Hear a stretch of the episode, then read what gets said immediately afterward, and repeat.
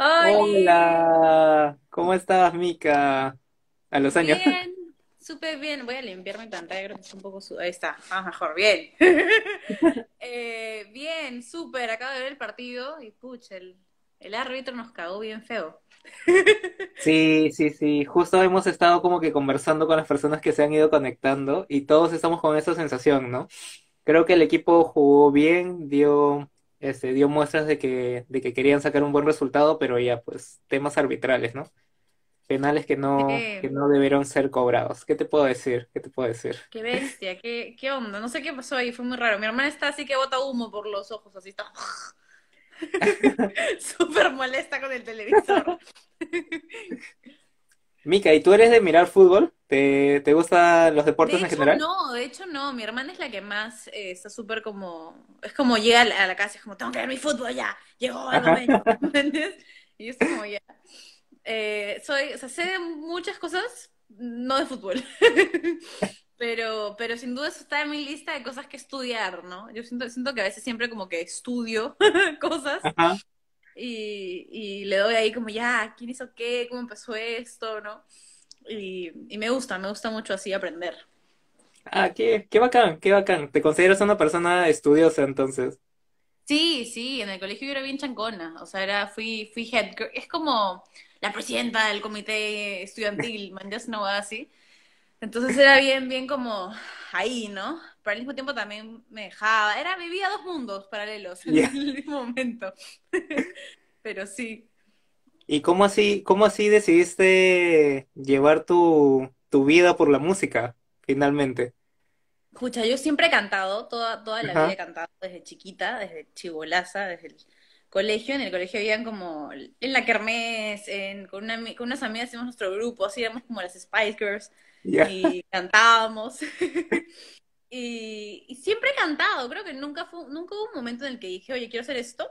Simplemente fue como, ya, ¿no? O sea, ya, o sea, quería, dije, voy a estudiar música, entonces una amiga, ¿no? Tal cual me cuento, me, me anima a mí a, a postular a Berkeley. Yo le dije, Anika, no vas a entrar ni cagando, o sea, no, no. Yo la bajé, de hecho, de su, de- y me dijo, sí, si yo entro, tú entras. Y le dije, bueno, ya, vemos. Y, y fui, ¿no? O sea, eh, me preparé un mes antes la audición, tipo teoría y todo, ¿no? Y, y para eso, yo quería entrar a songwriting, y para eso me pedían eh, hacer canciones. Entonces, este, mandar canciones. Entonces fui donde David llorando así, diciembre, el año pasado llorando, 2018. Diciendo, David, tengo hasta para dentro de 20 días entregar estas canciones. Ajá. Me decía, David, mira, estás loca, me dijo, estás loca, no hay forma. O sea, como no vamos a, no vamos a llegar, ¿qué lo que, no? Sería como que una canción a la semana, que sí se puede hacer, pero igual es un ritmo bien rápido. Y este, y me, y al final justo él estaba grabando el segundo álbum de Are Lion. Ajá. Entonces estaba súper ocupado toda la mañana, pero en la tarde estaba libre, así mágicamente, así un milagro del Señor. Todo Y entonces me metió ahí y, y ya, pues yo empezamos a grabar y todo. Y les mandé todo y después me di cuenta, oye, tengo tres canciones como producidas, como, ¿por qué no las saco? ¿No? Y, y luego ya, o sea, ya, ya estaba ahí, ¿no? Como que parpadeé y, y es como, hay gente que le sucede, hay gente que le sucede que, pucha, no sé, le gusta a alguien, está en, en eso y luego, pucha, creo que tenemos una relación. A mí me pasó lo mismo con la música, tal cual, nunca me di cuenta, nunca me di cuenta que, que estaba, o sea, ya estaba tocando en vivo, ¿no? Desde los 16 años que toco en vivo, hacía coritos, ¿no? Para amigas, a veces con Desiree también. Entonces, hacía eso y siempre estuve en la escena y luego fue como, ala, creo que tengo un EP. Sí, fue lo caso. Mencionaste, mencionaste por ahí a Desiree. ¿Tú has, tú has llevado clases con ella, has formado parte de, de algún grupo con ella? Sí, de hecho yo entré a canto contemporáneo cuando tenía 15, 15, estuve un par de Mm. años. Sí, 15, 16, hasta los 17 por ahí estuve.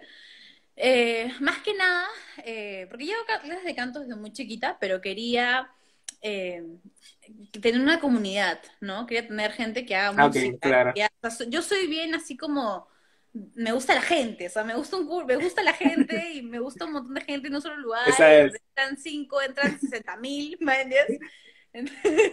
Entonces, yo soy, o sea, yo perfectamente, o sea, en mi si tuviera un carro, metería tipo, donde entran cuatro, metería diez, man, que se suban y vamos todos. Entonces quería eso, ¿no? Quería eso en la música, quería encontrar un grupito que, que comparta la misma pasión. Y más que nada, por eso entré, le conté eso a decir, y me dijo, genial, acá hay mucha gente que le apasiona la música y va a querer, tipo, eh, colaborar, hacer cosas juntos, ¿no? Y, este, y nada, me metí a eso, me metí al grupo de composición también ahí. Y de si pucha, una capa, en verdad, Canto Contemporáneo nos ha ayudado un montón a, a explotarnos, ¿no? O sea, hacíamos conciertos en vivo, en el Cocodrilo, aquí y allá, en un montón de lados. Y eso te daba como cierta seguridad en el escenario, ¿no? De tener más cancha y de moverte y de cantar tus propias canciones, ¿no? Y ya poco a poco eh, fui, fui empezando sola, ¿no? Como ya, una vez que te sientes segura, es como que vuelas del nido. y, y, sí, y Desi ya ahorita es mi amiga, hemos estado ahí en las buenas, en las malas, en las borracheras, en los, en los todos, me alcahueta también, para muchas cosas. Y súper, súper linda, es una como hermana mayor musical eh, que adoro, sí. Sí, sí, deciré siempre, siempre la vemos ahí, bueno, siempre activa, ¿no? En redes y siempre, este, ahora con TikTok. Con TikTok, se ha vuelto un boom, es famoso en TikTok. Sí, sí.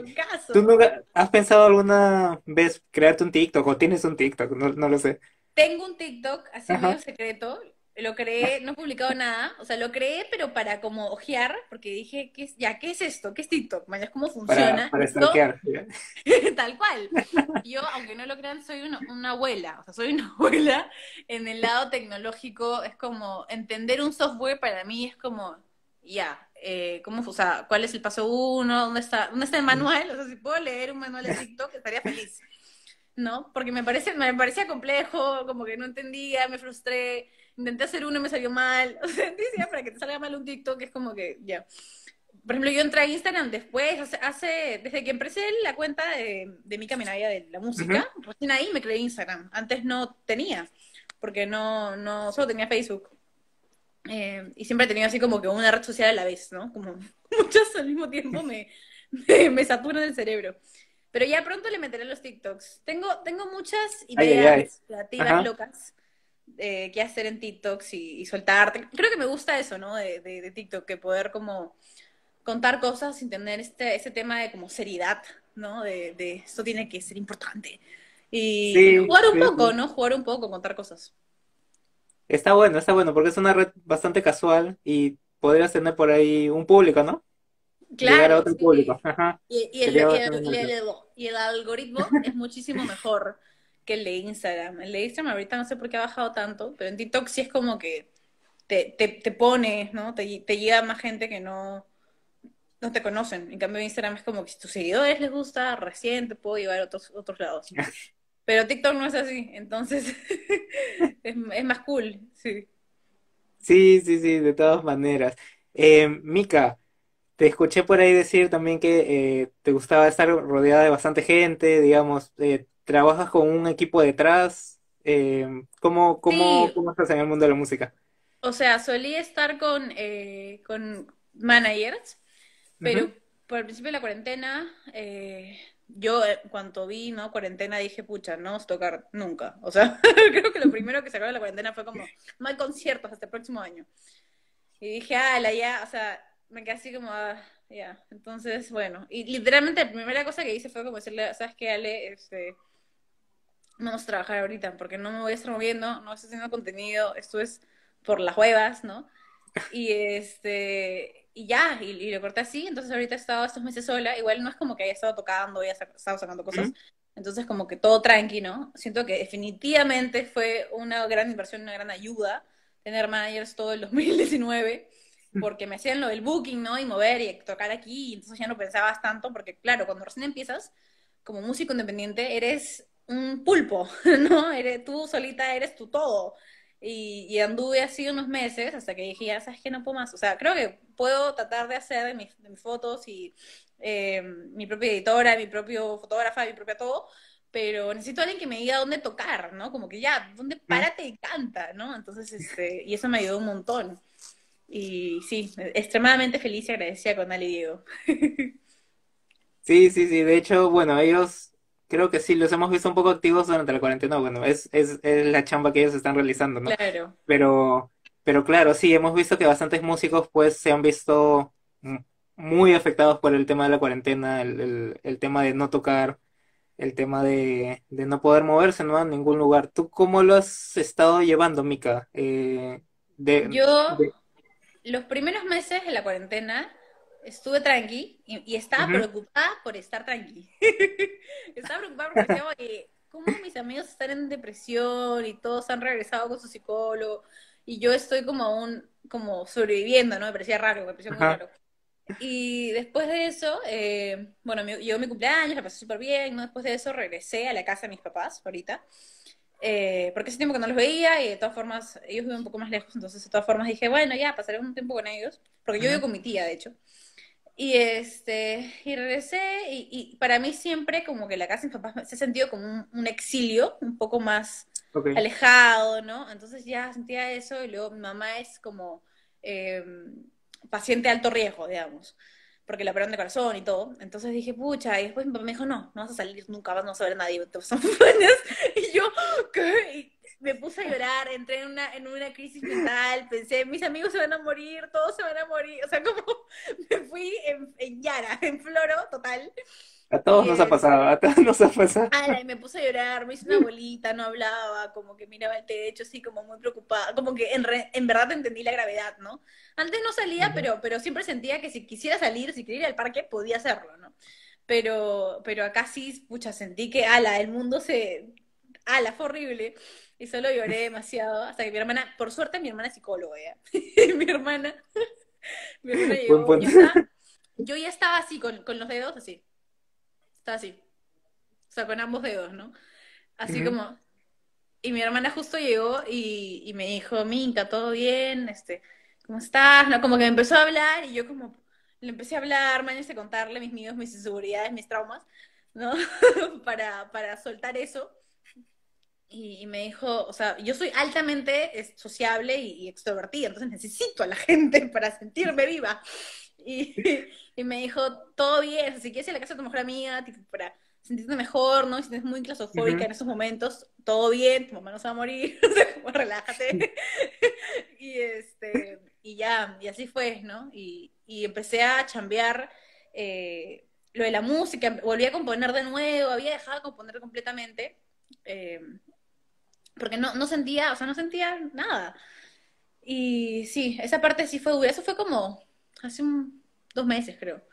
Eh, y nada, desde ahí después me llegó la idea, porque yo al principio del año dije, descarté el año, ¿no? Dije, este año es mantequilla, fue, mi vida empieza el 2021, pero, pero ya a mediados del año dije, ¿sabes qué? No, aún falta medio año, el año no se ha acabado, Micaela, puedes hacer cosas, no de la velocidad que quieres, pero aún se pueden hacer cosas, cholo, entonces no es el fin del mundo, ¿no? Entonces dije, ya, voy a hacer un álbum, y dije, voy a hacer un álbum, y Ah, y he empezado a componer para hacer mi álbum, según yo, eh, positivamente e idealistamente, saldrá en marzo del 2021. Ni en producción estamos, pero ya hemos hecho un par de canciones. Y, y estoy súper emocionada con mi álbum, ¿no? Con, con todo lo que quiero hacer. qué buenazo, qué buenazo. Son muy buenas Sí, noticias. De hecho, de hecho porque con Empe, con Jackie siempre este, siempre estábamos pendientes de algún concierto tuyo, pues, ¿no? Para, para poder asistir.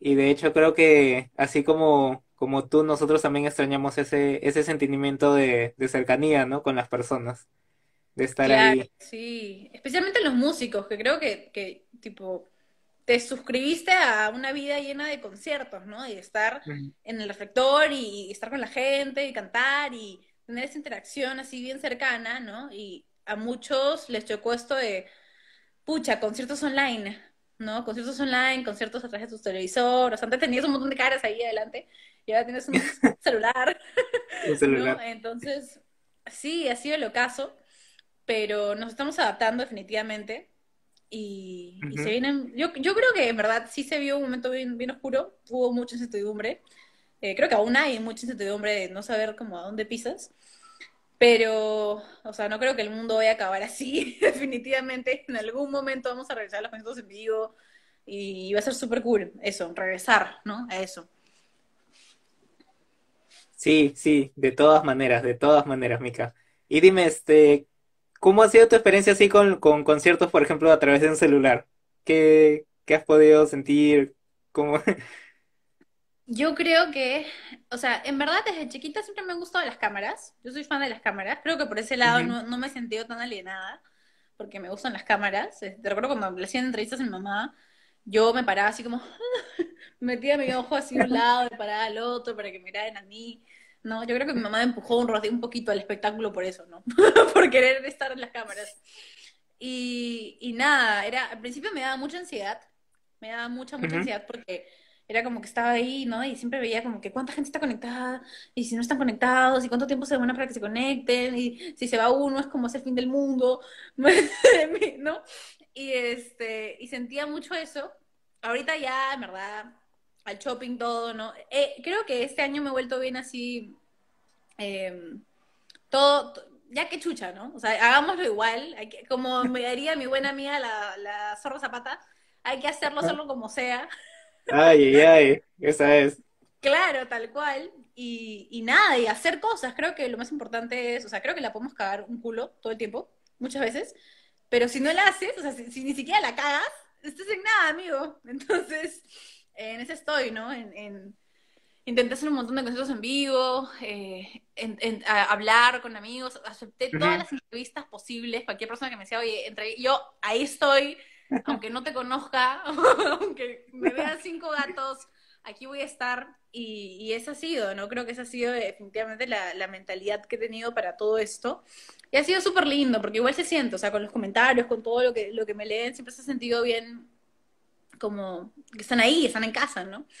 Y, y es súper nice. Es bonito poder conectar de esa forma, ¿no? Creo que a veces nos olvidamos que, que pucha, estamos en el mejor momento de la época mundial del mundo eh, para estar en, en una pandemia, ¿no? Porque estamos súper, súper conectados, o sea, súper, súper conectados, por más que estemos lejos físicamente. Y en otra, otras situaciones, o sea, imagínate una pandemia en la época en la que no había celulares, o sea, te morías en serio, te morías, pero la verdad. Mandabas tu carta, tu carta escrita, nada más, ¿no? Para que llegue en dos semanas. Tal cual, y llevan seis meses. Con Serpo, nunca llegaba. Tal cual. Mica, y, y por ejemplo, hablando de conciertos en, en, en, en, bueno, en los lugares que has podido estar, digamos, ¿cuál, con cuál te quedarías? ¿Alguno que te haya marcado, alguno que te haya gustado el lugar así muchísimo?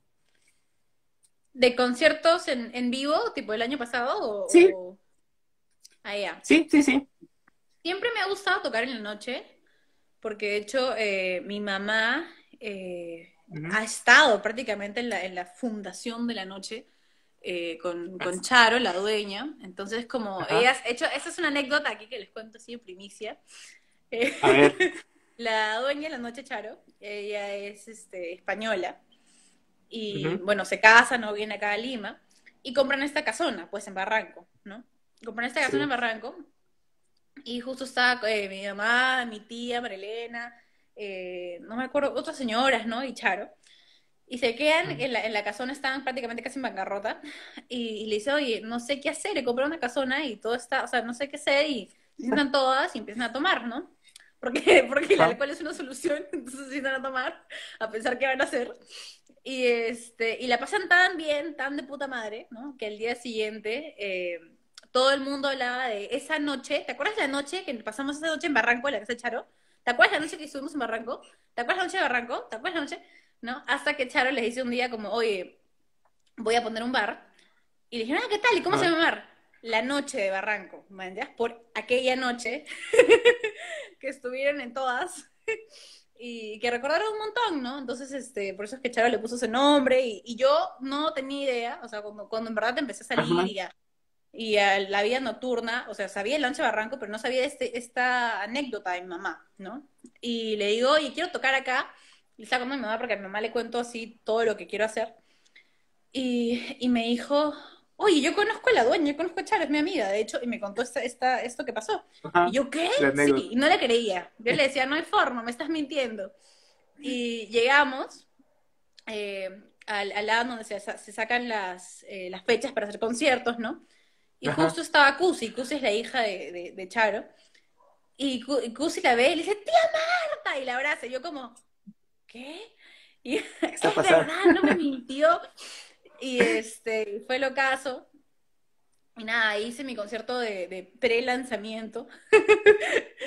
mi productor siempre me decía, Micaela, ¿cómo pre-lanzas algo? ¿Cómo lanzas algo sin lanzarlo? Pero, pero, pero así lo llamé. Y, y súper lindo, creo que la noche es un, un, lugar bien, bien bonito. También bien como, eh, tiene, cierto prestigio, ¿no? Creo que todos los músicos de Lima han pasado por la noche. Y bueno, el, dragón. El dragón también me encanta y el gato tulipán, ¿no? Esos, esos dos. Eh, bueno, el cocodrilo, los animales, todos los animales verdes, ¿no? El, dragón, el cocodrilo y el, gato. y este, el gato me encanta para hacer acústicos, por ejemplo, ¿no? Es bien, es bien chiqui, pero, pero se siente un hogar, siente como que estás adelante, es súper lindo, en verdad, es súper lindo. Y Pato también es súper buena gente y siempre ha entendido muy bien a los músicos. Pato es músico también, ¿no? El, el, dueño. Y, y súper cool. En verdad me encanta. Siento que deberían haber más lugares así en Lima, 100%. Siento que deberían haber más lugares para tocar. Siento que aún faltan, ¿no? Eh, ya algún día pondré yo el mío, pues, para, que haya más nomás. Le pondré otro nombre, otro animal. Y este. Y nada, y creo que sí, definitivamente más lugares, pero los que tenemos, igual que son poquitos, son bien, bien bonitos. hay mucha buena vibra, inclusive desde los dueños, ¿no? Y, y toda esta necesidad y ganas de hacer cultura. Sí, sí, totalmente. De, hecho, la Noche de Barranco es súper curioso porque tú puedes estar en un, en un concierto dentro y ver, eh, digamos, a, a, los artistas, a los, a los amigos, y sales igual hay más gente ahí tomando, reuniéndose, este, vas cualquier día y encuentras a músicos, a músicos conversando, ¿no? Tal cual, en el techo, ahí en la terraza, gente, sí, es lo máximo. Creo que siempre, siempre están ahí, siempre hay, siempre hay, siempre va a haber alguien ahí que conozcas.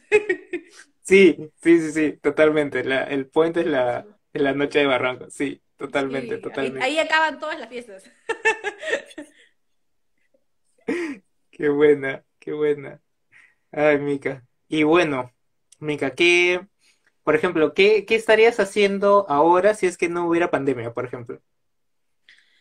Pucha, ahorita quizás estuviera en Berkeley, quizás estuviera en Boston, quizás estuviera estudiando, quizás no estuviera haciendo mi disco, lo cual es cierto, quizás no hubiera pensado en eso, eh, hubiera estado muy así como chancando.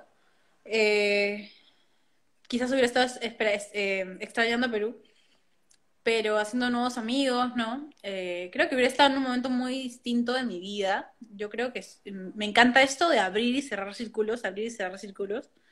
Mucha gente duele, ¿no? Creo que cerrar etapas duele. Sí. Pero, pero yo soy bien así, en ese lado un poco desapegada, ¿no? De, de querer.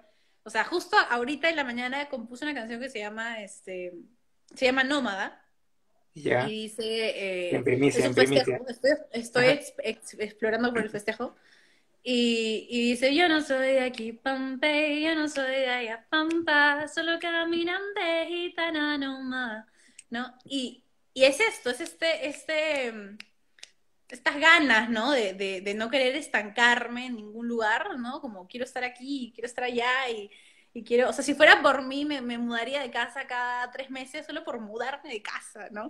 Entonces, eh, tengo esta necesidad que es lo caso. Hay gente que definitivamente no, no quiere eso y quiere como su casita y, ¿no? y sus, sus, cimientos y quedarse ahí toda la vida y morir. Pero a mí me encanta esto. Creo que me considero bien, bien gitana, ¿no? En ese aspecto de querer constantemente moverme, constantemente sentir, eh, inclusive sentir sentirme no cómoda, ¿no? Porque creo que cuando no estoy cómoda en un lugar, en verdad crezco y evoluciono, ¿no? Cuando estoy muy, muy cómoda, la comodidad es algo bien peligroso, alucina. Porque si me siento muy, muy cómoda, ya, o sea, como que aquí están mis papás que me hacen todo y aquí está, ¿no? Mi, o sea, aquí tengo todo, aquí yo no me preocupo por nada y, y no avanzo, ¿no? No tengo necesidad de avanzar. Puedo quedarme en mi cama todo el día, ¿no? Entonces, este es eso, ¿no? Conocer, experimentar cosas nuevas y lanzarme. Yo soy bien lanzada, de querer como no conozco esto, pero vamos y hagámoslo y, y ya pues aprenderemos en el camino y me caeré, me golpearé y me sobaré la rodilla y seguiré adelante, ¿no? Entonces, este, sí, eso, eso es lo, lo, que me gusta y creo que eso es lo que estaría haciendo si, si me permitieran salir. pero, pero pucha, igual el Perú es súper lindo y creo que me di cuenta justo ¿no? en esta pandemia de que, eh, de hecho, el álbum que va, que va a salir, que va a salir en el próximo año, eh, lo llamé enraizar, justo por eso, ¿no? Porque siento que necesito, necesitaba, estoy en ese proceso, ¿no? De, de, enraizar, ¿no? De poner mis raíces en la tierra de vuelta, de, de decir, oye, ¿sabes qué? Sí, genial, todo con explorar las cosas, pero primero eres peruana.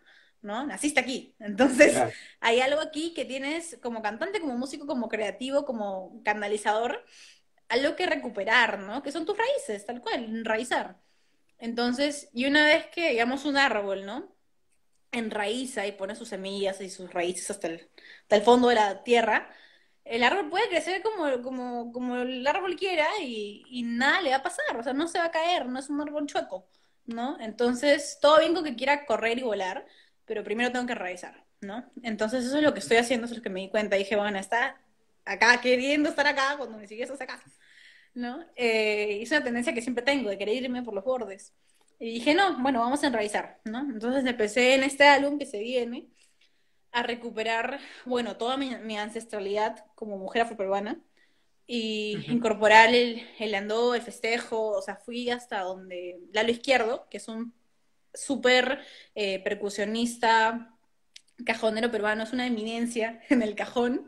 Él ha hecho todo un estudio antropológico de, de, de, del África, de dónde viene. el cajón se llama Encagua, que significa cajón y madera. O sea, es como me dijo un montón de cosas que te, tú escuchas y te quedas así con cara de ¿what?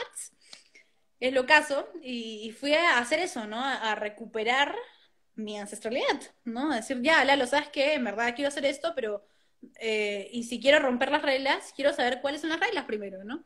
Entonces Lalo me empezó a explicar, mira, estos son los patrones de Landó, estos son los patrones de festejos, estos son los patrones de, de aquí y de allá, ¿no? Y empecé a escuchar un montón a, música más, ¿no? Como eh, con esas raíces, con esas influencias. Empecé a escuchar música de, gente afro, pero de todo el mundo, ¿no? Como no solo de Perú. Y me di cuenta, o sea, te das cuenta inclusive de de este tema percutivo, ¿no? Que tienen todos los afros en el mundo, ¿no? Que, es como el, el, la, el ritmo, no sé, te llama. Entonces, sí es, es lo caso y en esas estoy, estoy explorando un montón, estoy componiendo y ya pronto verán eh, lo, que, lo que salió de esa exploración, que se llama Enraizer.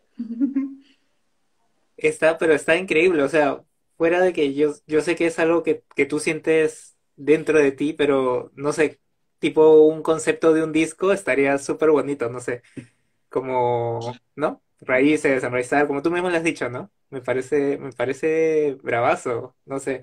Me da mucha, me da mucha curiosidad, por ejemplo, ver las, las portadas del disco, por ejemplo, con, con el concepto que tú me has dado. No sé, no sé si tienes alguna idea, por ejemplo. Bien, estoy, de hecho, ahorita hace cinco minutos nomás, estuve pensando en, en eso, ¿no? En, los visuales, armé mi carpeta de Pinterest. Yo casi nunca armo mis carpetas de Pinterest, pero mucha, de hecho Lorena, Lorena hace su carpeta de Pinterest para todo, lanzamiento, canción, álbum, todo. Me dijo, sí, Mica, hazlo, y yo, ya, creo que esto debe ayudar. No soy muy, no soy tan visual, de hecho, soy mucho más como sensorial, eh, y auditivo, ¿no? Pero bien sensorial. Y este, y nada, empecé a ver eso, enraizar, ¿no? Ver lo de las trenzas, lo de las raíces, vi como un poco de, de, árboles, ¿no? De cosas así. Pero, pero más que nada, con todo ese álbum es como recuperar. Tampoco lo quiero hacer tan, tan antiguo, ¿no? No, no lo quiero hacer como tradicional, ¿no? Quiero, quiero mezclar con las cosas que ya venía haciendo, ¿no? Que es el reggae, el funk, el jazz. Eh, mezclarlo con eso y darle un recuperar un poco, ¿no? Me di cuenta de que, pucha, en verdad, compositores afroperuanos, eh, tal cual como los o sea, después de, no sé, Susana y después de Eva, no hay, ¿no? Y eso es un poco preocupante. Es cierto. Entonces, es, un poco preocupante y luego dije, ¿sabes qué? O sea, igual, estoy chivola, creo que estoy en todo el derecho de poder explorar lo que quiero, ¿no? Y creo que es una parte muy importante para mí, para, eh, para el legado, Em, y nada, voy a, voy a meterle y, con suerte, con suerte la, la hago bien. De hecho, de hecho, hablando del legado y, todo lo que has mencionado, me, me pareció a mí en, en, su momento muy, muy importante todas las... cómo, cómo hablabas de, de, todos estos temas durante, durante la pandemia. Me parece, este, no sé si estoy recordando mal, pero todas estas, eh, digamos, aclaraciones acerca de, de, de, ser afroperuano, de cómo lo hablabas en tus redes, de, de, del video, por ejemplo, que hiciste en Instagram TV, que de hecho creo que nos abrió los ojos a, bastantes personas, em, ¿no? De todo lo que uno, uno puede vivir, em, ¿no? Por, eh, por estar viviendo en el Perú, por, por estar viviendo en cualquier eh, lugar del mundo, pero, pero, pero porque hay personas que no, que, que piensan diferente, ¿no? Entonces, de hecho, Mika, eso es algo que de verdad me pareció increíble, increíble de tu parte de que, de que te animes a hacer, eh, a hablar de eso en tus redes, a, a, decirlo, ¿no? Me pareció también muy, muy valiente de tu parte. Yay, sí, de hecho, todo esto pasó porque justo em, vi, o sea, vi lo de George Floyd y, y o sea, una parte, sentí miedo, eso es lo que sentí. en la, en la base de todo sentimiento sentí miedo. Y creo que en el video se ve que tengo miedo. y, y, me puse a llorar y pensé, pucha, nunca, a mí personalmente nunca me ha pasado, eh, nunca he sentido racismo, nunca nadie eh, me ha invisibilizado, desacreditado, eh, silenciado por mi color de piel. Pero sí sé que existe, sé que es real, ¿no? Y, y nada, pensé, o sea, pensé, pucha, mudarte a un país y tener que lidiar con esto que, que por lo menos hasta ahorita no te ha pasado, es como, o sea, saber que vas a tener que lidiar con eso, o sea, no tienes opción, es como, ¿qué? O sea, estoy como en peligro, puedo morir. Entonces eh, me asusté un montón y dije, ¿sabes qué? Voy a, voy a, contar esto, o sea, voy a contar cómo me siento porque creo que siempre me ha ayudado un montón, si no es a través de la música, a través de conversaciones, ¿no? Como estas.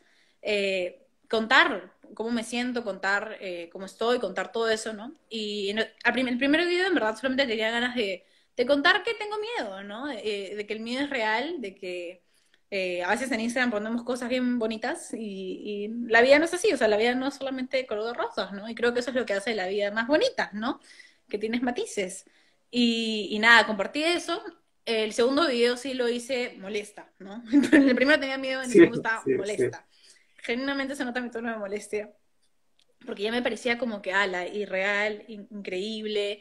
Eh, lo mucho que hay gente que no puede aceptar a alguien porque simplemente es diferente, ¿no? Y de hecho, justo estoy hablando de, ese, de esa temática. El, el, sábado me invitaron a hacer un TEDx Youth HB. Ah, eh, Sí, es casi como una, una esto de TED, TED, TED Talk, casi. Y justo estoy hablando de este tema, del tema de, ni siquiera de este tema en general, del racismo, sino de las incongruencias, ¿no? De cómo puedes apoyar a una minoría y no apoyar a la otra, ¿no? ¿Cómo puedes decir, oye, ¿sabes qué? En verdad yo creo que la esclavitud estuvo mal, pero, pero soy transfóbico, ¿no? Entonces es como los trans no llego, ¿no? O creo que eso estuvo bien, pero los gays están mal, ellos están locos, o sea, es como eh, entender eso, ¿no? ¿Cómo puedes aceptar a alguien y decir, oye, sí, esto estuvo mal, y luego decidir quitar eso eh, de otras situaciones y decir, no, ¿sabes qué? No, aquí no, ¿no? Tener preferencias sobre las minorías es medio... Es raro, ¿no? Inclusive el término mm. minoría, ¿no? Que ya te empequeñece, te hace sentir como que, como que eres muy poquito de tu especie, cuando sabes que eh, la palabra minoría no es un tema de, cuantitativo, ¿no? O sea, no hay, no hay más hombres que mujeres y no hay más blancos que cualquier otro grupo étnico y no hay más heteros que homosexuales, ¿no? Entonces es como... Eh, entender, creo que es muy importante para, para la gente hoy en día, de esta sociedad, entender que tu realidad, o sea, tu infancia, el colegio al que fuiste, tus relaciones personales y interpersonales, no es la totalidad, ¿no? Tu realidad es una fracción, es una pequeña, una chiquita parte de todo lo que hay. Entonces, cuando entiendes eso, te vuelves mucho más humilde, ¿no? Te vuelves mucho más humilde y, y puedes entablar conversaciones, ¿no? Y, y partir desde la vulnerabilidad, ¿no? De saber, oye, a mí me tocó vivir esta realidad, pero a ti te tocó vivir otra. Y todo bien, o sea, no te puedo, no eres menor ni mejor persona por eso. Entonces, es muy locazo, es muy locazo eh, eso de, juzgar a la gente por su color de piel, o juzgar a la gente por su orientación sexual, ¿no? Me parece hasta el día de hoy increíble, increíble que incluso haya sucedido y que siga sucediendo. Eh, y nada, entender que todo es un espectro, en verdad, todo, todo es un espectro. Y, y ya, y por eso me dio muchas ganas mucha necesidad de, de, hablar, ¿no? De hecho, mi mamá siempre ha movido la mesa de trabajo peruana, siempre ha estado muy metida en ese tema, y creo que de chiquita siempre me alejé, ¿no? Porque claro, cuando eres chivolo siempre quieres darle la conta a tus padres, ¿no? Eso es todo lo que quieres hacer. Ellos dicen A y tú dices B, ¿no? Entonces, aunque estés haciendo cosas buenas, ¿no? Tú quieres solamente como que no escuché, no estuve ahí. Y eso es lo que estoy haciendo hasta que ya, pues, ¿no? Ya creces y es como ya, o sea, está pasando, tienes una plataforma, puedes decir algo, dilo, ¿no? Y creo que muchos artistas a veces se olvidan un poco de eso, ¿no? De que, de que los artistas como los políticos al final hacen eso, ¿no? Son referentes, son, son voces, son, son una voz que tiene alto alcance, ¿no? Y creo que cualquier artista que no esté preocupado por los temas sociales hoy en día, ¿no? Como el feminismo, como el movimiento LGBTQ, ¿no? Como el racismo, todo eso, cualquier persona que no esté hablando de eso, en verdad no está cumpliendo su papel como artista, ¿no? Que es que tratar de alzar una voz por la gente que no tiene voz, ¿no? Compartir tus experiencias y hacer un mundo mejor. Entonces, eh, creo que es importante. Y, y por eso lo hice. Grande, Mica, de verdad, de verdad que, no sé, qué gusto escucharte, de verdad. Solo, solo te puedo decir eso. O sea, qué, qué increíble, qué increíble, de verdad. Y ¡Yay! ¡Qué bonito! sí, Gracias, sí. Camilo. Sí, te ves una persona así súper, súper honesta y súper genuina también. Así, qué bueno, Sí. qué bueno, qué bueno, qué bueno. Eso, es bueno, es bueno, es bueno que te lo digan, ¿no? No, no me gusta a mí nunca decir como que cosas de yo soy así o así, pero es bueno, es bueno escucharlo de, de otras personas, ¿no? Sí, es bonito, es reconfortante y también como que te, te da esa seguridad, ¿no? De, de nuevo, de saber, pucha, sí, sí, muy bien. Estoy, estoy proyectando lo que en verdad soy, ¿no? Y, y creo que eso es la transparencia, ¿no? La transparencia, la honestidad. Sí, a ver, Mica, para ir viendo otros temas, mira, nos ha llegado una pregunta muy interesante. ¿Quiénes son? ¿Yo o él? Bueno, yo soy Micaela Minaya, cantante, compositora, astróloga, lately. Y, y él es Camilo, de Asísima Perú, que han hecho un trabajo, una chamba, llevan dos años, ¿no? El aniversario. Dos añitos, sí. Eh, desde que empezaron a hacer todo esto en la movida local, que en verdad, chicos, o sea, yo infinitamente les agradezco un montón, porque espacios así se necesitan un montón en el Perú, y, y hacen eso, ¿no? O sea, así suena Perú, mueve a, a gente desde, desde grandes, desde, desde el lado independiente, o sea, alguien acaba de salir y acaba de nacer ayer, y Así Perú ya lo sigue, ya se dieron cuenta, oye, esta chica acaba de nacer, súper, súper stalkers, y están Sí, ahí 24/7 compartiendo todo, ¿no? Son como la verdadera fandom de todos los artistas, esto sí suena Perú. Y, y eh, esos son quienes somos. Genial. Dice, buena, gracias, Chiqui. buenas vibras, buenas vibras. Mica, y te quería preguntar por eso último que has dicho, que estás viendo un lado de, de astrología. ¿Cómo nos cuentas un poquito de eso? ya. Eh, yo siempre lo cuento así bien sin, sin censura primero, Ya, pero de chiquita yo a los 10 años veía muertos. Entonces, sin censura. Entonces, obviamente para mí era una experiencia traumática, ¿no? Porque, porque mis padres no los veían. Entonces yo sí, y pensé, oye, si estoy loca, ¿no? Eh, fue psicólogo, todo bien, y no tenía ningún desorden. Entonces técnicamente sí los estaba viendo. Y mi hermana también veía a veces conmigo, ¿no? Y en, en obviamente tu casa, esto pasaba en tu casa. en mi casa, se pasaba en mi casa, en don- a donde fuera, yo veía siempre. Ah, ¿no? ya. Y, eh, o en otras casas, sí había, ¿no? Todas las casas. Pero me pasaba todo eso y hasta que llegó un punto en el que ya no, ya no lo podía soportar, ¿no? Me dio miedo. Y dije, ¿sabes qué? Recuerdo un día así, a los ocho por ahí, decir como, ya no quiero ver, ya no quiero ver, o sea, lo que sea que haya, lo que sea que es, sáquenlo, no, lo- no quiero ver, ¿no? Como decretarlo. ¿no? Manifestarlo, decir como, no lo quiero. Y dejé de ver. hasta que a los 17, 17, 18, volví a hacer, volví, hice ayahuasca por primera vez. Eh, Oh, hice ayahuasca porque, porque me pareció, siempre me ha gustado esto de explorar, ¿no? El, el ser y mm, romper barreras, limitaciones mentales, eh, ¿Dónde, físicas, dónde todo, lo ¿no? hiciste? Eh, lo hice en Lima, lo hice en Lima, hay un centro que se llama Onaya Shobo, eh, donde traen a, a maestros, eh, chamanes, ¿no? De la selva, de, de Pucallpa, de hecho, de la, específicamente de Mm, la comunidad de Vencedor, en Pucallpa, que son como nueve horas río arriba, y fue muy locazo porque en verdad el, el, el dueño, el que mueve todo esto, es el hermano de un amigo, ¿no? Ah, Y, y cuando eso pasó fue como, wow, o sea, era, era regresar a la casa de mi amigo de la infancia, que ahora era un centro holístico donde estaba como, bueno, toda esta ayuda holística espiritual, pero la mamá también es nu- nutricionista, entonces, y él es psicólogo, entonces era como desde la nutrición hasta la psicología, hasta la espiritual, era como completo, y era como, wow. Entonces, este, me sentí súper segura, definitivamente me sentí súper segura de ir, eh, súper como en casa, ¿no? Y, y wow, o sea, mi primera ceremonia de ayahuasca, no vi nada, o sea, visualmente no vi nada, pero experimenté muchas cosas sensorialmente. Eh, estuve en, en, en la nada, digamos, ¿no? En el, en el vacío, en el negro, por horas. Y este viaje duró 10 horas. 10 Wow. horas, en ese, claro, ¿no? Y obviamente 10 horas ahí se sienten como 80 años luz, ¿no? Se sintió muchísimo más tiempo y estás, o sea, hay gente, ¿no? Pero cada uno, el maestro lo que hace es protegerte, ¿no? Y encapullarte, poner, meterte en un capullo energético para que nadie más te moleste, ¿no? Para que ninguna otra Ah, energía ya. entre a la tuya. Entonces prácticamente estás solo, es un camino bien solo, ¿no? Todo este camino, digamos, espiritual, es bien solitario, es un camino que caminas tú solito, ¿no? Ujú. Entonces estuve ahí y ya, la, yo me sentía como estos monjes budistas que se van así al monte por 80 años a encontrar la luz, ya, tal cual, ¿no? O sea, cuatro horas en ayahuasca ahí sola, se sintió malito. Y, y obviamente pasé por los cinco etapas, o sea, pasé por la depresión, pasé por, por, por la negación, decía esto no está pasando, pasé por un montón de cosas, pasé, por la soledad, me sentí súper, súper sola, pasé por la soledad, por decir, ah, la tengo frío, no hay nadie, o sea, ¿dónde estoy? Quiero salir, y no puedes decidir dejar de estar en.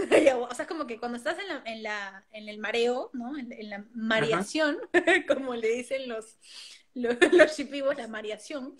Cuando estás en la mareación, no puedes decidir como, oye, quiero dejar de estar en la mareación, ¿no? O sea, solamente estás ahí hasta que se te pase, ¿no?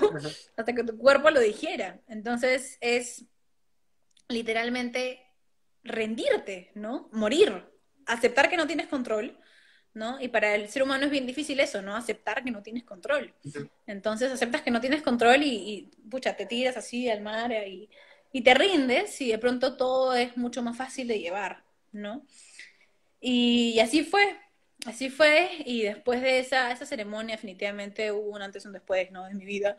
Eh, aprendí muchísimas cosas, o sea, seis meses después recién llegué a entender cosas que había visto, eh, y, Ah, ok. y, y nada, y volví a abrir cosas, ¿no? Abrí cosas, volví a sentir, volví a ver en ocasiones, ¿no? Y decidí cómo empezar todo este trayecto brujístico, energético de, de trabajar con cuarzos. De hecho, me metí en una formación de cristales, de cuarzos, que es para como alinear tus chakras, ¿no? Tus puntos energéticos.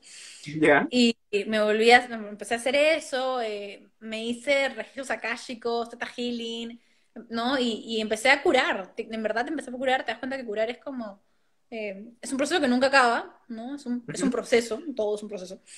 Y, y te das cuenta también que, que no solo es tú, sino es tus ancestros, ¿no? Es todos los traumas y las cosas que han cargado por generaciones y que se repiten y que se repiten, porque si no se cura, se repite, ¿no? O sea, un ejemplo clarísimo, por ejemplo, es este, no sé, digamos, eh, una familia, ¿no? Donde el padre, digamos, es abusivo y golpea a la madre y, pucha, la chica está acostumbrada a eso, ¿no? O sea, está acostumbrada a ver ese, ese ejemplo, digamos, ¿no? De, de pareja, de que, bueno, mi esposo me tiene que pegar porque si me pega me ama, ¿no? Entonces, entra en una relación y, y digamos que repite ese círculo, ¿no? Repite ese círculo Claro. y luego su hija va a repetir ese círculo y todos repiten círculos.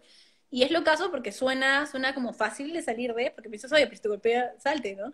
pero cuando estás, cuando está ahí por años, digamos, ¿no? Es, es bien, es bien complejo. Entonces, este, porque no solamente es limpiar a ti, es limpiar hacia atrás, ¿no?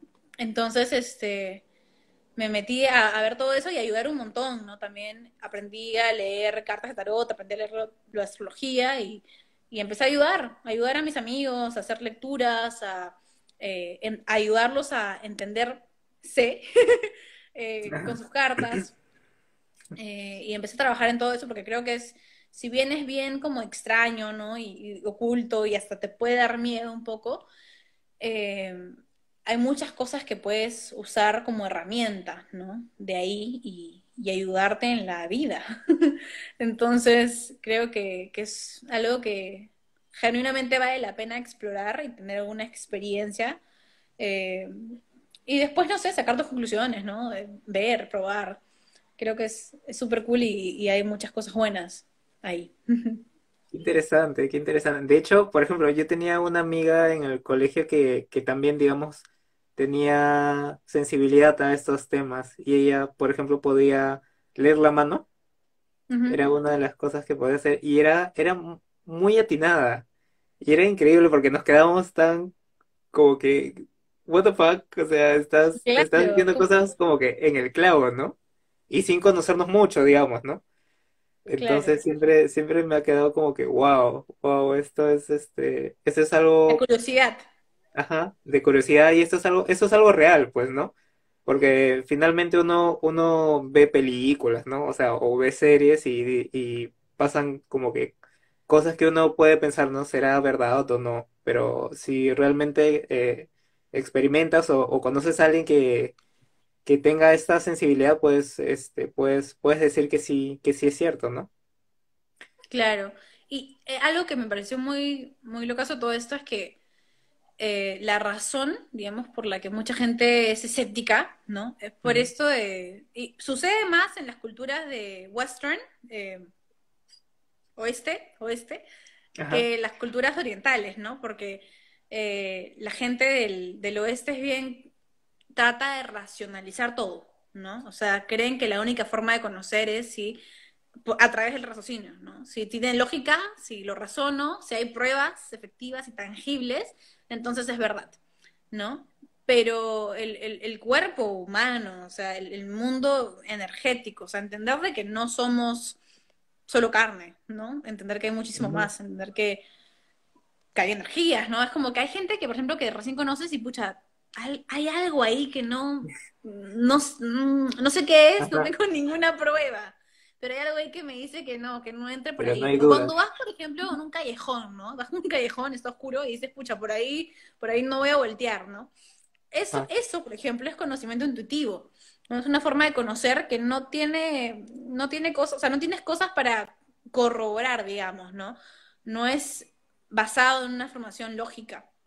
Y es lo caso porque, de hecho, en, el colegio teníamos un curso que se llamaba eh, TOC, se llama Teoría del Conocimiento, eh, que hecho es, casi como epistemología, es un, es un curso de, filosofía, digamos, y nos hablaban de, de las cuatro áreas, no, ocho áreas de conocer, ¿no? Y, la lógica, digamos, solamente era una de las ocho, ¿no? Entonces, eh, y de hecho, lo que me pareció muy curioso a mí, y lo cual yo estaba muy en contra en ese entonces, era que, digamos, de las ocho áreas de conocimiento, ¿no? Está la lógica, la razón, eh, el mundo sensorial, ¿no? Perceptivo, donde tocas, ves, hueles, tus cinco sentidos, eh, estaba el mundo del lenguaje, estaba la comunicación, eh, digo, la imaginación, y también estaba la fe, ¿no? Y yo pensé, dije, pero ¿cómo puedes, o sea, cómo la fe va a ser una forma de conocer? O sea, la fe es como cuando crees en algo, no puedes creer en algo, o sea, creer en algo no hace que lo conozcas, ¿no?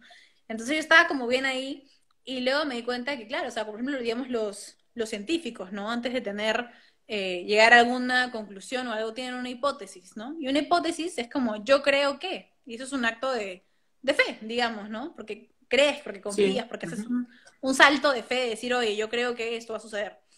Entonces, eh, y luego está la, la, intuición, ¿no? Que es, digamos, según, pucha, Aristóteles era la forma de conocimiento única y superior de todas, ¿no? Mucho más de la, la razón, que es la intuición, es, esta forma de conocer en la que solo sabes, y no sabes por qué sabes, pero sabes, ¿no?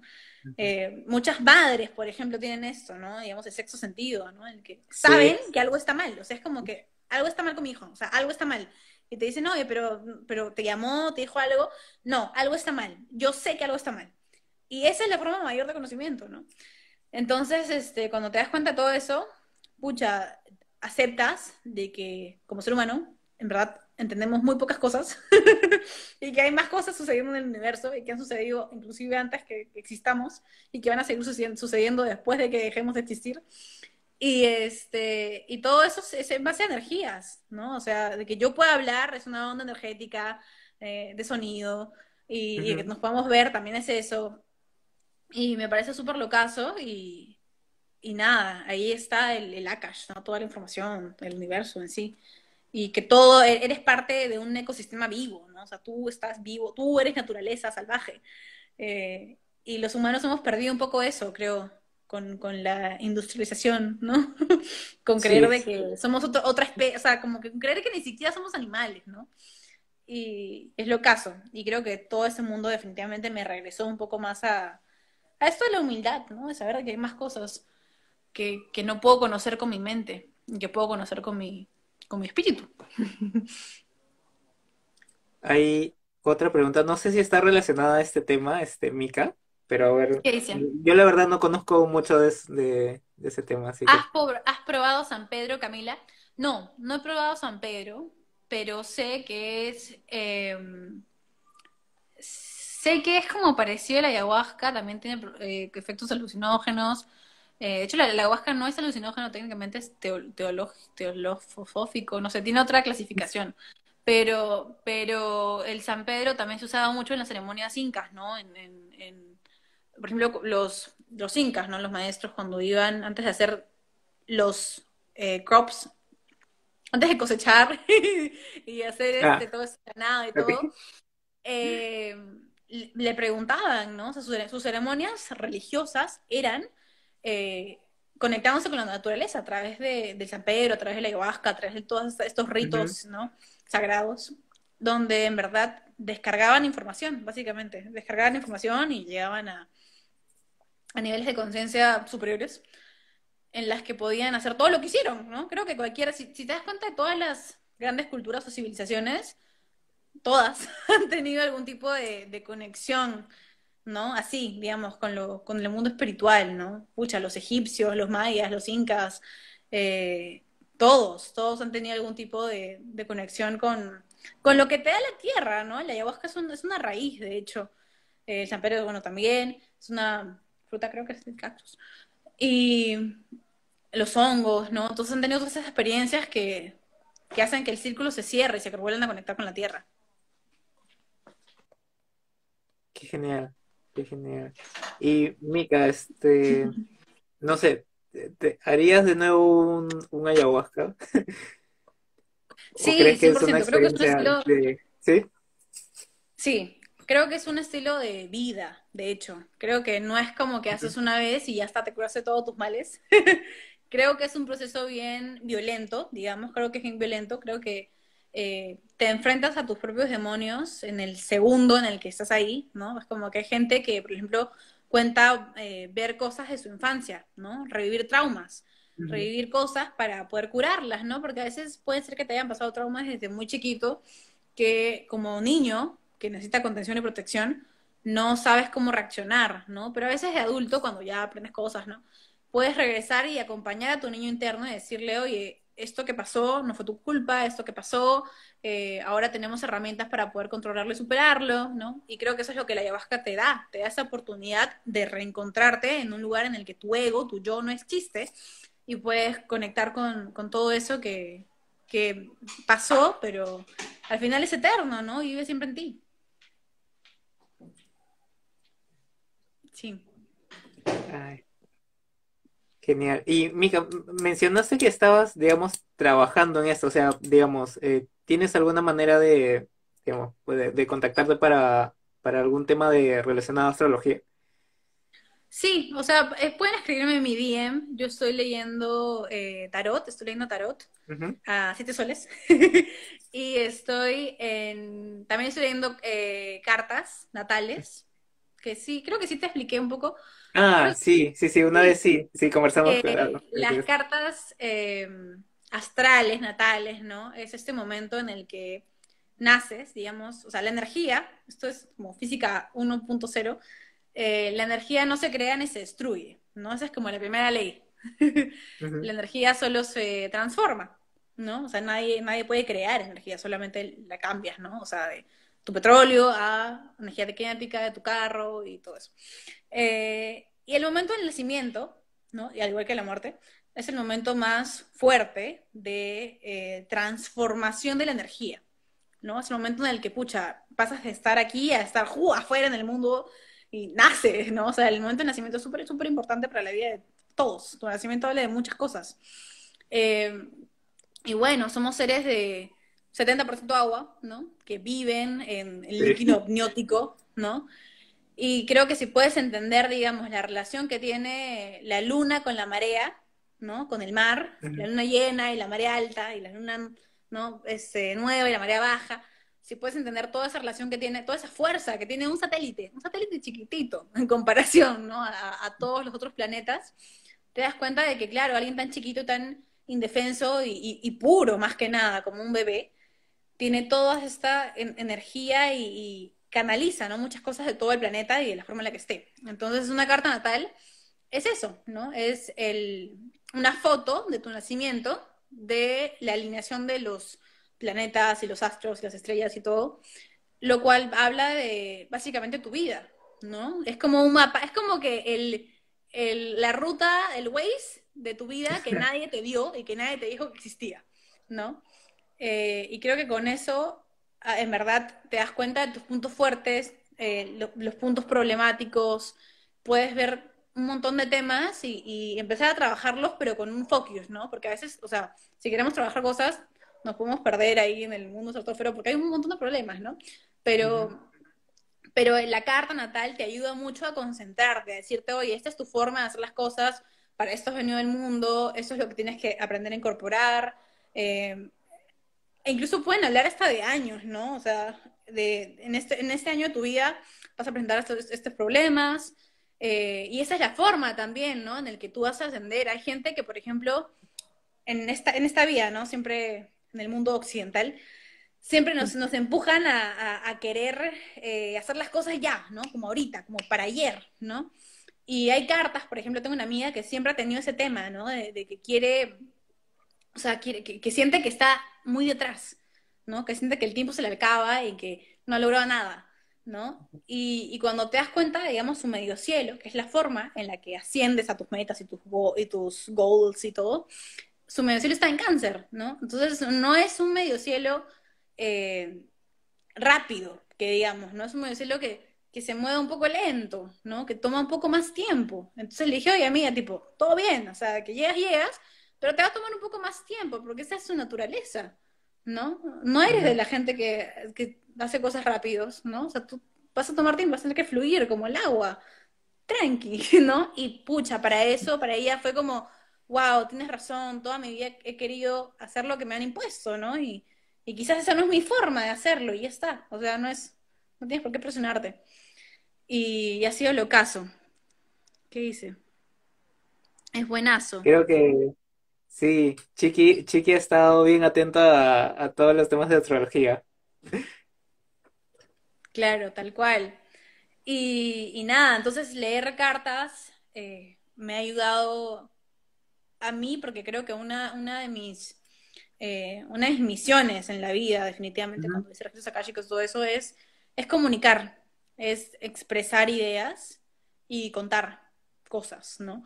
Entonces, cada vez que tengo la oportunidad de hacer eso, ¿no? A través del arte, a través de- del mundo astral, a través de leer cartas, a través de conversaciones, siento que estoy cumpliendo mi propósito de vida, ¿no? Y constantemente, creo que esa es, esa es la idea de, de- de tu propósito, ¿no? No tiene que ser una meta, o sea, tu propósito no puede ser pucha, ganar un Grammy, man, ¿ya? Porque ganas el Grammy y ahora qué chucha haces con tu vida.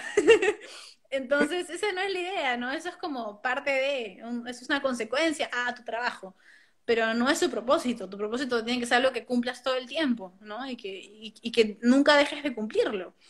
Entonces, eh, creo que hay un montón y creo que cada uno tiene el suyo, ¿no? Hay gente que su propósito en verdad es ayudar y, y, se sienten súper bien ayudando, o su propósito en verdad es como, no sé, hay gente que se siente así con, con tener hijos, por ejemplo, hay gente que su, gente que su propósito en la vida fue ah, criar, claro. ¿no? O sea, hay gente que siente cosas muy, que sus propósitos son distintos y cada uno tiene un propósito distinto y, y esta es, ¿no? Encontrarlo y, y, es lo máximo. Creo que mucha gente también del mundo creativo, su propósito es comunicar. 100%, ¿no? Creo que puedes compartir propósitos con la gente. No, hay, no hay por qué ser, tener el único tuyo especial. Pero Tú lo tienes súper claro, Mika. ¿Cuál sí, súper claro, súper claro. Creo que después de un par de ceremonias de ayahuasca y de todo esto, es como, pa, es una cachetada. En verdad es una cachetada. lo tienes claro, lo tienes claro. Sí. Qué excelente, qué excelente, Mika. Em, te quería, te quería preguntar ya para, bueno, saliendo del lado, del lado astral, astrológico, em, ¿cuáles serían los siguientes pasos, digamos, para el tema de, de tus estudios en Berkeley, por ejemplo? ¿O qué, qué noticias te han dado ellos para, este, como siguientes pasos, ¿no? quizás el próximo año, ¿cómo, eh, Yo eh, me tenía que ir septiembre de 2019, pero lo postergué dos veces.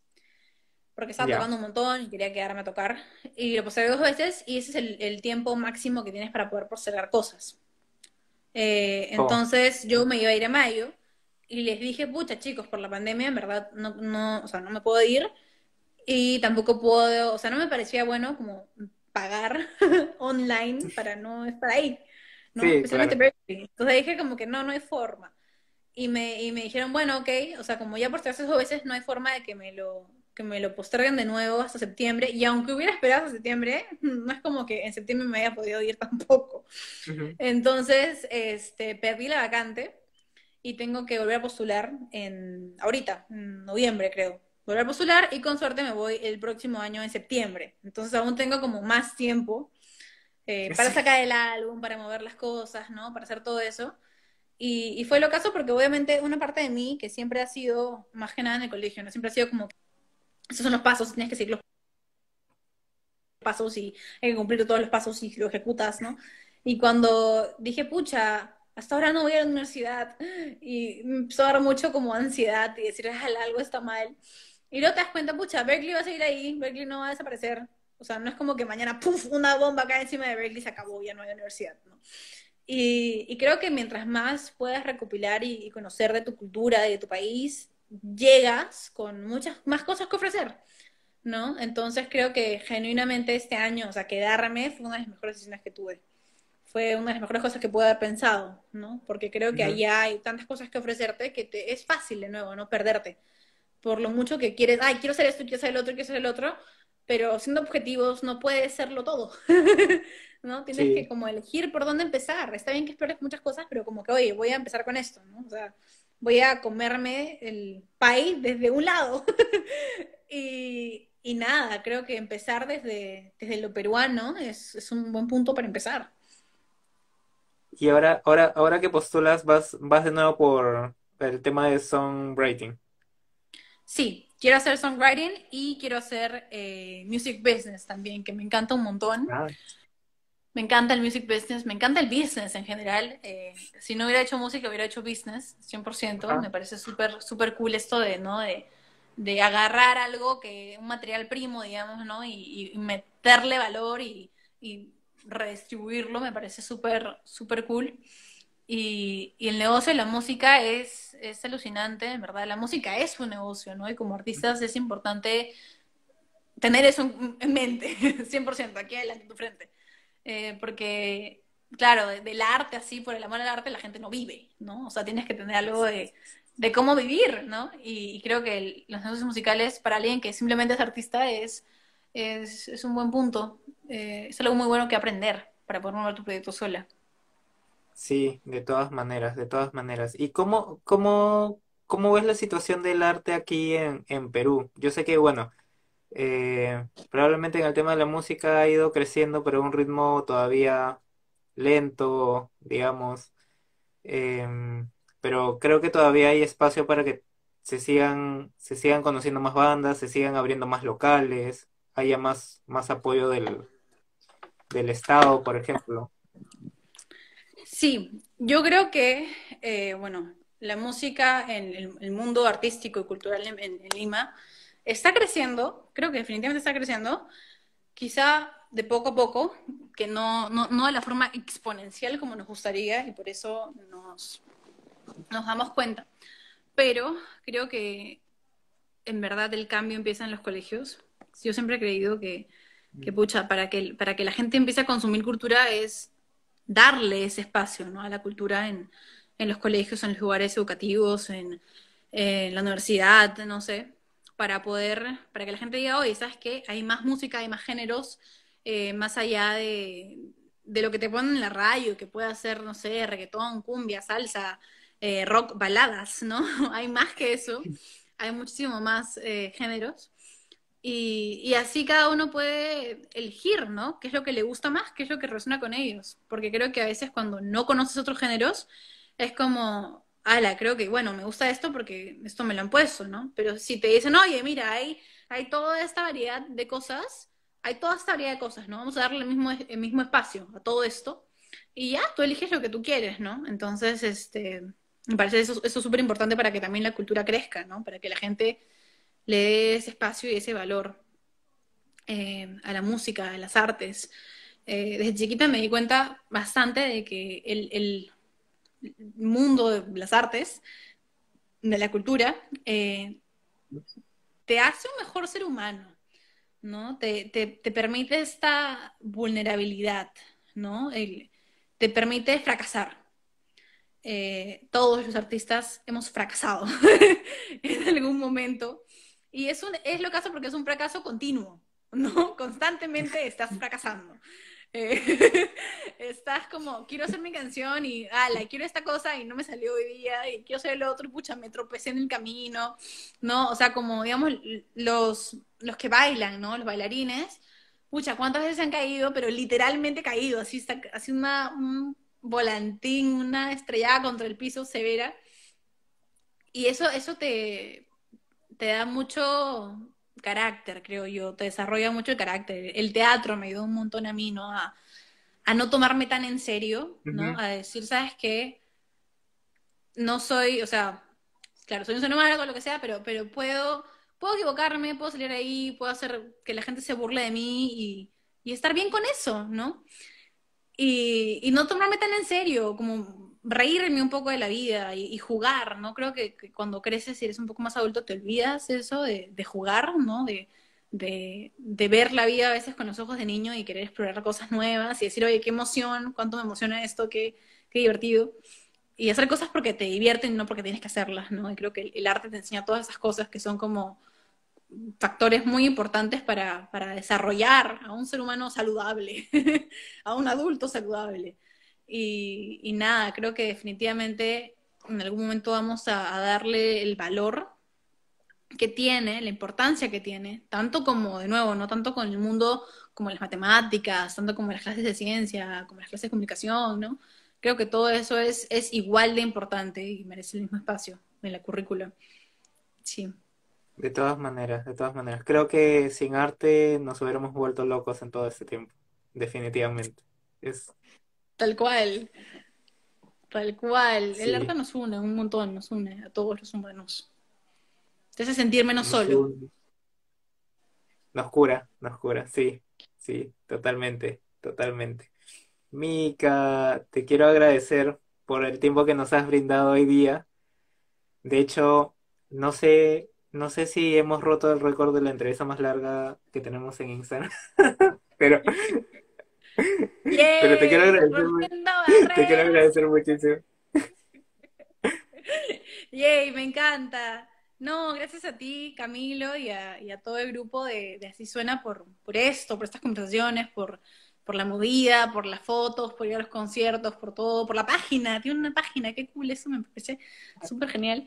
Eh, ya, yo ni yo tengo mi página, ya pronto.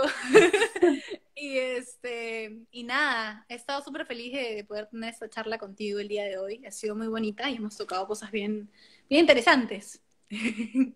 Sí, sí, sí, un montón de temas, ¿no? Muy, muy aparte de la música en sí, pero conocer más, más cosas de ti, ¿no? De, de qué es lo que piensas, qué otras actividades realizas, qué es lo que te gusta. Eso, eso es bonito, ¿no? Conocer a, a un artista más allá de, de lo que regularmente la vemos haciendo, ¿no? Sí, sí, eso me, eso me parece súper cool, como saber que arte es una cosa que haces, pero tú eres un montón de otras cosas más. Y no encasillarte, ¿no? De explorar con un montón de cosas, eso, eso me gusta. Yay, ha sido una linda charla. Gracias, Mika. Entonces, quizás para los tres años nos vemos. Dale, y nos updateamos. ¿Qué hicimos en nos updateamos. Genial. Mika, quizás te escriba entonces para ver el tema de la carta natal. Ya, sí, 100%. Me escribes por, por DM. Ya. Y todos los que estén interesados también, también me escriben. A Minaya, por favor. Listo, Mika. Nos vemos. Muchas gracias. Chao.